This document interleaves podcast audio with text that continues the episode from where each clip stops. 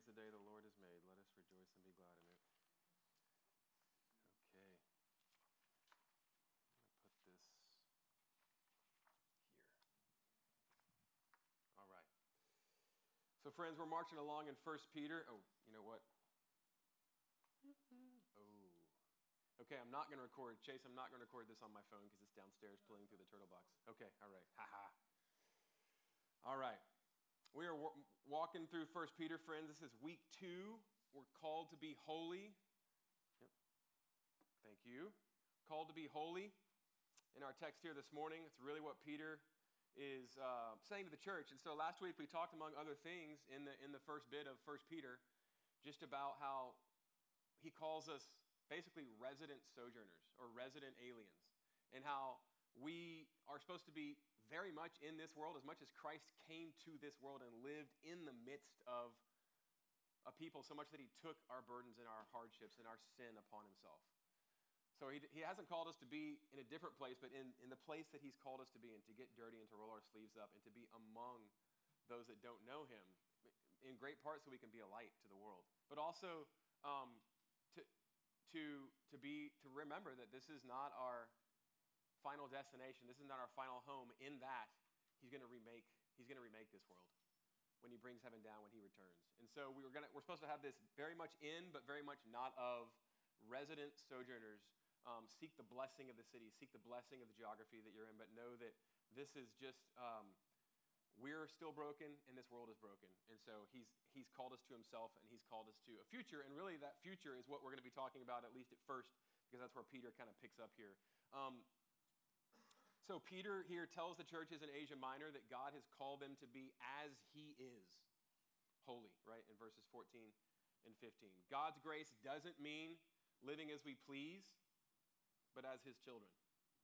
Bought and paid for and dearly loved, bearing the family name. So, okay, let me just sort of set for you what I think Peter's saying in this text that, that uh, Chase just read to live holy as God's children. And then we'll dig into, we'll start in, into point one. To live holy as God's children today in this time of exile as resident sojourners, right? Look ahead. So, a couple weeks ago at Sojourn Heights, Reed actually preached from Ephesians 1 on time. And if you want to think with regard to what Peter's telling us here about time, Christians with regard to time, past, present, future, it's helpful. And I'll do that, I'll remind us of that again when we take communion together, which Paul, when we take communion, if you wouldn't mind serving with us. Um, so to live holy as God's children today in this time of exile, today, now, in this present day, give us, our, give us this day our daily bread. How do we live? Peter says, look ahead. To live well now, we as Christians are supposed to look ahead to the coming reward, to that great hope, that confident expectation we have in Christ. This is not as good as it gets. He's with us now, but he's coming in person to actually finish the work that he started um, and to do away with death and sin. Okay, so look ahead to the coming reward, that's point one, and to the coming judgment, point two. Okay, so not just to the coming reward and the hope we have, but also to the fact that God is going to judge every word and deed, even of believers, and especially, can I say that, of believers. So look ahead to the coming reward and the coming judgment, and look back to the price that He paid to buy us out of slavery and adopt us as His own. Okay, so first point be holy by looking forward to the reward. Peter says here, um, in verse 13. He says, Set your hope fully. That word fully means fully, it means perfectly or completely. Set your hope fully on the grace that will be brought to you at the revelation of Jesus Christ. I don't know about you, but so often I don't, I, there's not a day goes by where I've actually fully lived, fully lived into this, where I'm fully setting my hope as I live now, allowing the now to be, to be completely influenced and colored by my hope being set fully, not on what's in front of me, not on my retirement, not on the weekend, not on what this group's going to think of me, not on the next business deal or getting some more money in my bank account. By the way, those are all things I think of constantly. But rather, Peter, he leaves no room for anything else. Set your hope fully on the grace, it means favor, that will be revealed to us when Jesus comes again let that hook into that so much that it completely shapes the way that we live now. Let me quote, no surprise, C.S. Lewis. Hope is one of the theological virtues. He says this in Mere Christianity. This means that a continual looking forward to the eternal world is not, as some modern people think, a form of escapism or wishful thinking. So, in other words, you can kind of think, oh, Christians, they're just looking forward to heaven, so they're not really living for today. He, he blows that up. He says, no way, okay? It's not a form of escapism or wishful thinking, but one of the things a Christian is meant to do. It does not mean that we are to leave the present world as it is. If you read history, he says, you will find that Christians who did the most for this present world were just the ones who thought the most of the next. The apostles themselves who set on, who set on foot, there's a British turn of phrase, who set on foot the conversion of the Roman Empire, the great men who built up the Middle Ages, these cathedrals that have lasted for you know, over a thousand years and continue, and, and, and so on and so forth. Um, so the great men who built up the Middle Ages, the English evangelicals who abolished the slave trade a couple hundred years later, all left their mark on earth precisely because, why? He says, why? Precisely because their minds were occupied with heaven. They were setting their hope on the revelation that was coming, on the grace that was coming when Christ returned, when he was fully revealed, when we see him face to face. Um, it is since Christians, he goes on and finishes, it is since Christians have largely ceased to think of the other world that they have become so ineffective in this. Aim at heaven, it's famous phrase. Aim at heaven and you will get earth thrown in. It's back to the first and second things. If you live for the first things, the second things get thrown in. Right? Aim for heaven and you will get earth thrown in. Aim at earth, and you will get neither. You will get, if you live for this world, you will end up losing this world because Christ is coming to restore this world and to do away with all those, to send those to judgment who have not, who, who have not hidden in him and who he's not been judged for in their place, right? So they will lose both this earth and, of course, uh, the heavens and earth to come. All right, so looking to the, if we sort of take the cookies and, and, and take C.S. Lewis's wonderful quote and what Peter's saying here and, and put the cookies on the bottom shelf. Um, looking, is this, things work like this. Looking to the reward is, is a wonderful motivator for excellent behavior. Um, there's a social experiment with kids that uh, are given, they're given the offer of two marshmallows, but, and they're, I think we've all heard this, but they were put in, yeah, they were put in a room and they were given one marshmallow, and I'm not going to give the details of the experiment, but they watched them, and uh, they were given one marshmallow that the kids could have at any time. It was like 20 minutes or something. And there's nothing else in the room. A kid, marshmallow. And they're told, if you wait the whole time to eat that marshmallow and you don't eat it, then we'll give you a second marshmallow at the end of the time. And the kids who waited, who had the vision of more marshmallow, who waited for that marshmallow, they tracked them for the next, I don't know, let's say 15, 20 years. And they ended up being more successful in so many categories of life. They were looking ahead. They were future orientated. They were future motivated. Um, they went on to lead better lives. Greater discipline led to greater success and happiness and sprang from a sense of delayed gratification. They didn't have to get it all here. They knew that there was a hope, a, hope, a marshmallow coming.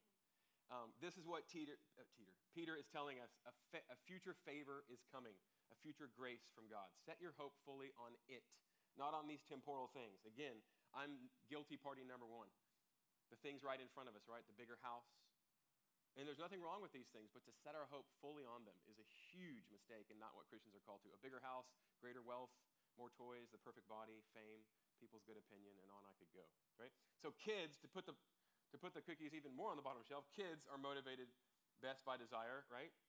Sometimes fear is necessary too, and we'll talk about that in, in the second point. Um, but so are adults, right? So are adults, not just kids. Think of an Olympic athlete, just to take a few really simple examples uh, in her training. Um, so much discipline goes into that, so much uh, privation, so much pain goes into Olympic training. And their look, their hope, the hope that they're set on is that future goal. Um, the person who works hard and saves rather than spending to buy a home, to use a second example. And then thirdly, um, the man looking forward to his wedding day. His bride is in his sights. He will forego all sorts of pleasure to wait for her. So it is with the Christian in Christ, who on that day will be fully revealed in all his power and beauty. He is a rewarder of those who earnestly seek him, nothing given up for him and for others. Uh, we think of his words when you do it for the least of these, you do it for me? Nothing given up for him or for others will not be given back many times over and for, and for eternity. We'll have, we'll have these things forever um, without the stain of sin or death. Letting go of pleasure here for greater pleasure and reward later is a dynamic we act on constantly, as I've said, in this life. Peter's saying, let your whole life here be governed by this eternal reward that's coming, the hope of the new creation, but really Christ himself. who is, the, who is our great reward, which I'll finish with. Um, this dynamic that I've kind of talked about with examples here is, is, that's at work is a mere shadow of the dynamic that will be at work in the new creation. No man, woman, or child will regret what he's given up here for Christ and his kingdom. So that's um, point one be holy by looking forward to the reward. Point two be holy by living in light of judgment. If we think that salvation means we can live how we please, as I said a second ago, we're sorely mistaken. That's not a biblical idea at all. Paul devotes a whole chapter to this in Romans chapter 6. Peter, just a few verses here. I care more about how my kids live, not less because they're my kids, um, than, than how other kids that aren't mine live, right? God cares, and if I can say this, more about how we live. Um, God will bring everything um, done and not done up for judgment, Peter says. It will matter eternally how we live in these few decades that we have here on planet Earth as his children. Um, this life is like a stone dropped in water and eternity is the ripples moving outward across the face of the pond forever. So, how we live here, God will bring our decisions and our actions into, into judgment. Though we be saved, because we are saved, our lives matter even more and for eternity. Um, so, Peter says here that we should conduct yourselves with fear throughout the time of your exile. Why? He says, Because our Father judges impartially according to each man's deeds in verse 17. We should live every moment of our lives in light of the judgment that's surely coming. Quote, I'm quoting a, a commentator here behaving always in the recognition that God, the just judge, takes account of all of one's behavior. This, this commentator, Craig Keener, he, he adds this Certainly, many people who claim to be Christians would spend their time and resources differently if they lived their daily lives cognizant of God's presence and values. And this very truth that he will he is an impartial judge who will bring how we live, everything we do or don't do into judgment. So we are stewards. I live as an owner, but I'm not an owner. I'm a steward of all that is God's, even my own life, my very life. It's not my own. I said my own. I kind of betrayed the way I think so often. Everything we have is the Lord's. It's on loan, as it were. And we are to use it for His kingdom not for ours. We'll have to answer the question how have you stewarded the resources I entrusted to you on loan for your short time on earth? I think of, um, is it Denethor, uh, the, the character in The Lord of the Rings, who's the steward of Gondor. He's the, the father of Boromir and Faramir. And he's a steward, but he's begun to act like, because the king hasn't come back for generations, King Aragorn, he's begun to act like the king. He's begun to think he's a king. And that's really a picture that Tolkien has given in this character, Denethor, to all of us. We don't we often act like kings when really we're stewards of all that God's given us for this short time. How are we going to invest it for Him? Um, how have you how have you stewarded the resources that I entrusted to you on loan for your short time on earth? Did you invest them in my kingdom or did you spend them on yours? Right? So C.S. Lewis again in, in, in an essay called Dogma and the Universe, he says this. He says, "Do not let us deceive ourselves. No possible complexity which we can give to our picture of the universe can hide us from God. There's no copse, no forest, no jungle thick enough to provide cover. We read in Revelation of him that sat on the throne, from whose face the earth and heaven fled away. It may happen to uh, any of us at any moment, in the twinkling of an eye, in a time too small to be measured, and in any place. All that seems to divide us from God can flee away. We, are not masters of our, own time, our own time of death. We don't know. Any one of us now could drop dead. We, it's presumption to think otherwise, right? We don't know. And at that moment, we will go to meet our Maker, and he will, we will give an accounting.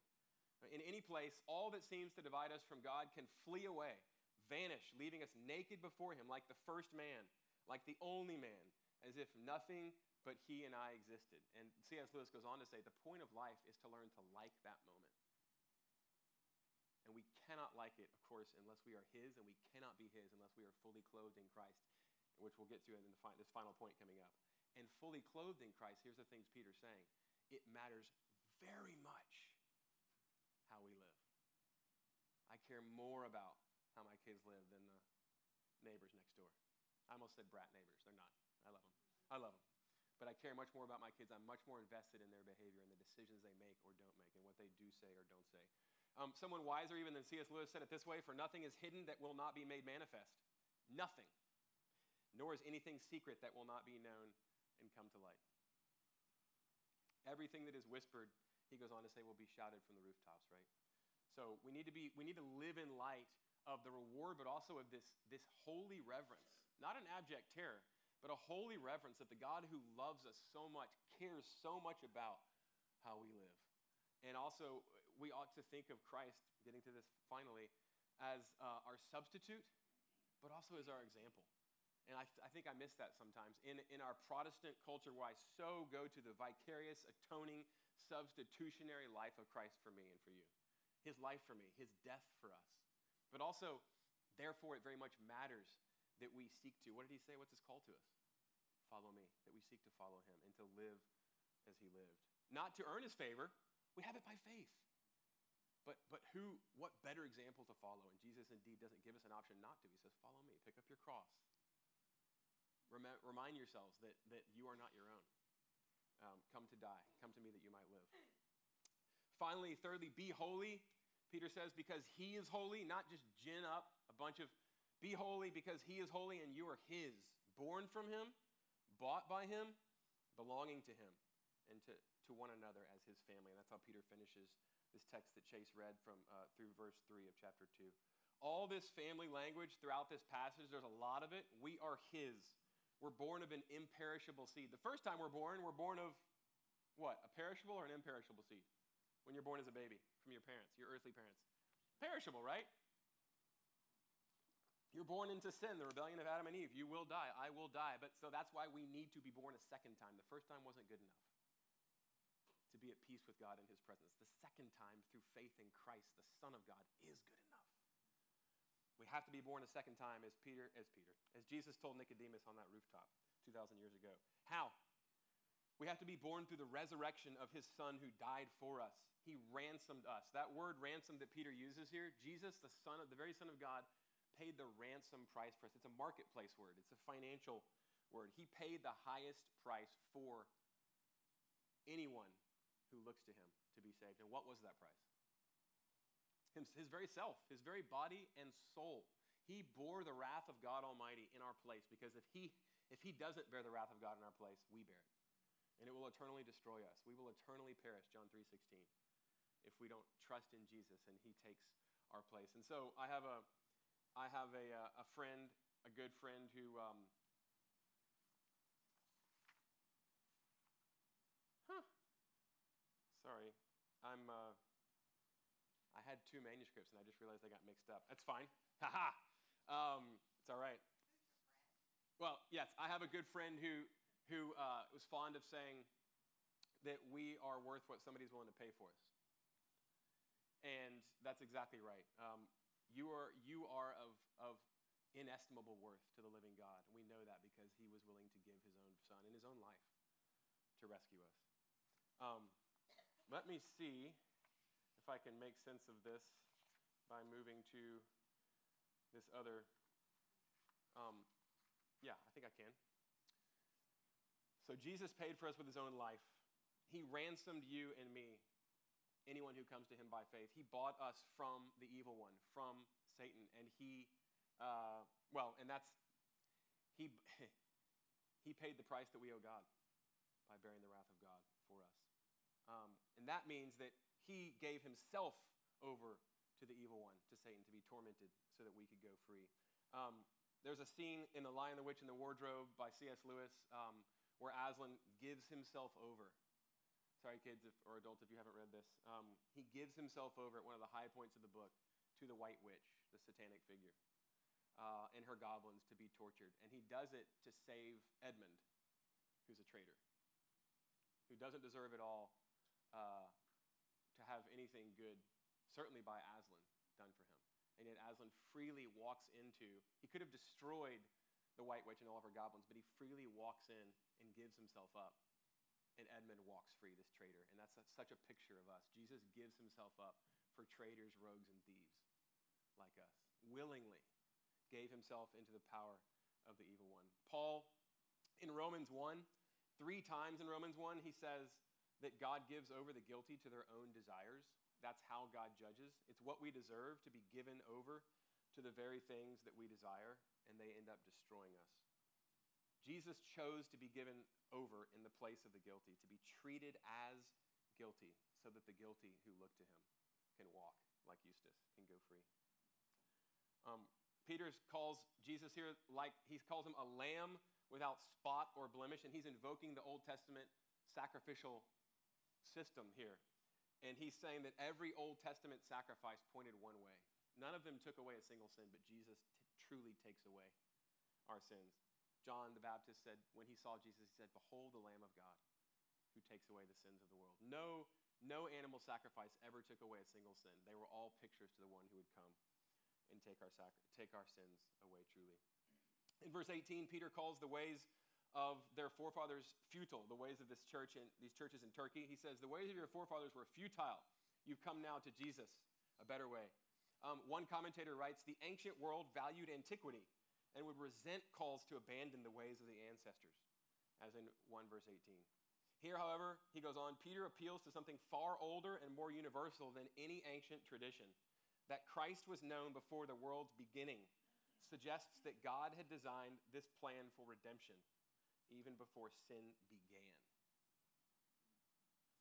Again, from The Lion, the Witch, and the Wardrobe, after, spoiler alert again, the girls that see Aslan sacrificed on the stone table by the White Witch, he gives himself over in the place of a traitor. He is, they, they, they look at the stone table and he's gone, it's cracked. And they see that, they look around and they see that Aslan is there, newer and bigger and stronger and fiercer and more wonderful than ever. And they ask him about this. They say, What does it all mean? asked Susan when they were somewhat calmer. It means, said Aslan, that though the witch knew the deep magic, there is a deeper magic still which she did not know. Her knowledge goes back only to the dawn of time. But if she could have looked a little further back into the stillness and darkness before time dawned, she would have read there a different incantation. She would have known that when a willing victim who had committed no treachery was killed in a traitor's stead, the table would crack and death itself would start working backwards. And that's what the resurrection means. Death itself has no power, sin itself has no power over this new creation. And Christ is the first of all those who look to him by faith. We too will go the way of Christ. We will be bodily resurrected, and so will this creation. That's why he's bringing heaven down. The first time he left heaven. The second time he comes not in weakness but in power, and he's bringing his home with him to earth to remake all things. Which is one of the huge reasons that everything that we do here in Christ will matter for eternity. It's the opposite of, hey, we're just going to get whisked away and, and all this is going to burn. The fire is going to be applied in such a way, the fire of God's judgment and coming, in such a way that all that is in Christ that is truly of worth will be purified. Everything that is not will be destroyed. And he will finish the work that he started. Which is why, again, Martin Luther said, if Christ were coming tomorrow, I'd plant a tree. Think of how well it would do. Everything that you do in Christ, this will just be a seed in the ground that will grow up into this eternal oak tree. So it matters more, not less, because of Christ's resurrection and because of the fact that he is coming again for his own to finish what he started.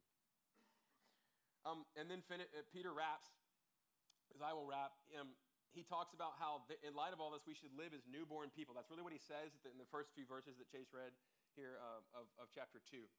Um, so put away all malice and deceit and hypocrisy and envy and all slander like newborn infants, right? Long for the spiritual milk, and on, and on he goes. Um, this involves putting to death the old man. But it, it, it, it, it's not possible unless we've been born a second time through faith in Jesus Christ. And, and I think that one of the reasons, I don't have time to get into or to dig in myself to why exactly Peter lists each of these, but one thing that I find interesting is that he says, he lists these sins, put away what? Malice, deceit, hypocrisy, envy, slander, and live like newborn infants. We, we can't do this unless we're born a second time, unless we're new creatures in Christ through faith in Him. But infants, though sinners they are, Augustine says, hey, a baby, an infant isn't innocent. He would, he would sin in all, he's a sinner, and he would manifest that sin in all sorts of ways if he could, but all he can do here is cry and poop and pee. But these are things that is, a newborn infant can't do, as I look at this list envy, slander, malice. Um, and so he's saying, you have a new nature in Christ. Live like it. Put to death the old man. And as you do that strenuously, do it by faith in Christ, looking back to what he's done and looking ahead to the fact that he's coming again. Um, he says that we should, he said, and how do we, one of, the, main ways he does that, I don't have time to go into it now, but the verses right before this, he's really talking about feeding on the Word of God. He equates and, he's, and he's, he, brought, he draws from the Old Testament, partly that passage that Catherine read earlier from Isaiah. And as he quotes that, he equates that with the gospel. He says, This is the word that was preached to you. So he's saying the Old Testament, which is the perfect word of God that directed every step Jesus took as the incarnate word of God, the gospel is that word. He puts the gospel on the level with God's inscripturated word. And then he goes on to say, Yeah, feed on Jesus. He says, Jesus is that word. Spend time in the word. The word is what tells us about who God is, the word is actually what takes us by faith by the power of the Spirit into that living relationship with Jesus. We can't grow as newborn infants without the Word. We can't know who God is or what He's done. We can't spend time with Him without the Word by the power of the Spirit through faith. That's what, I don't have as much time as I want to unpack that, but that's what Peter is saying. And then he says in closing, we should love one another fervently. He says, with all of our, that means literally with all of our might and main. Literally, it means straining every muscle. I just want to put this out in front of us without unpacking it, but what would that look like? Peter, it's a command from Peter. In light of our what we have in Christ, what He's done for us, where we're headed.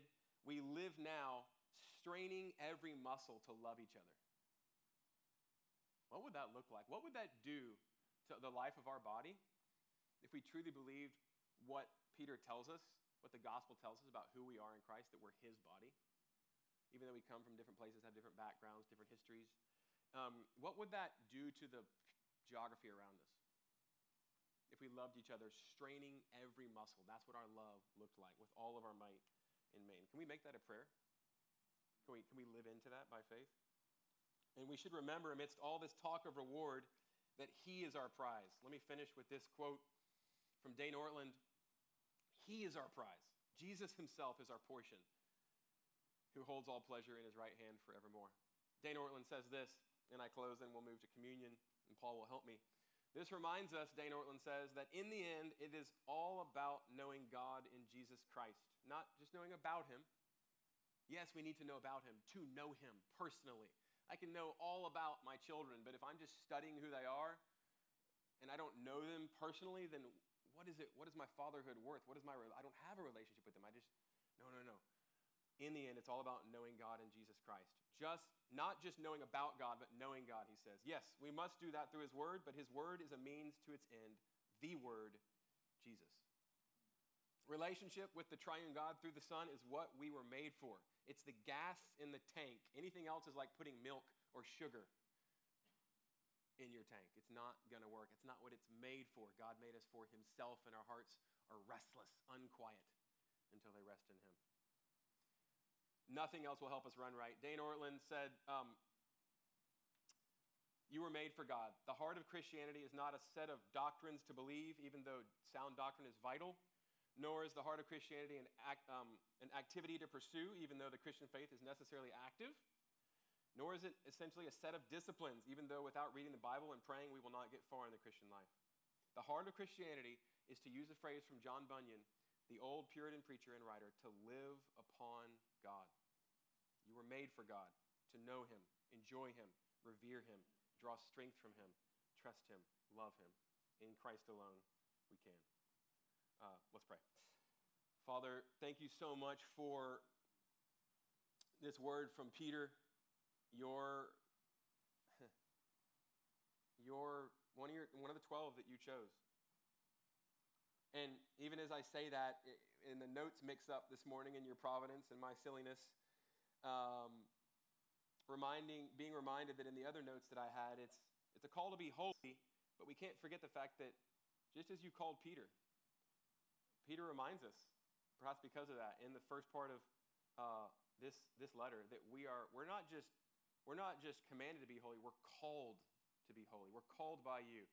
And that is the foundation of our holiness, that you have called us within, uh, with an unbreakable call, and you've made us your own through your Son Jesus Christ, and you and you tell us to live as He lived with His power inside of us, looking forward to that final day. And so, Lord, we uh, we thank you for this word. We pray um, that you would bless it and that it would not return void, but that it would work in us, Help us to enjoy Jesus more now, to look forward to his coming and to live in light of that now, and to look back to what he has done, and to love each other with all of our might and main, um, straining every fiber um, that, is, that is within us, and to love, to let your love pass through us to the world that you've put all around us.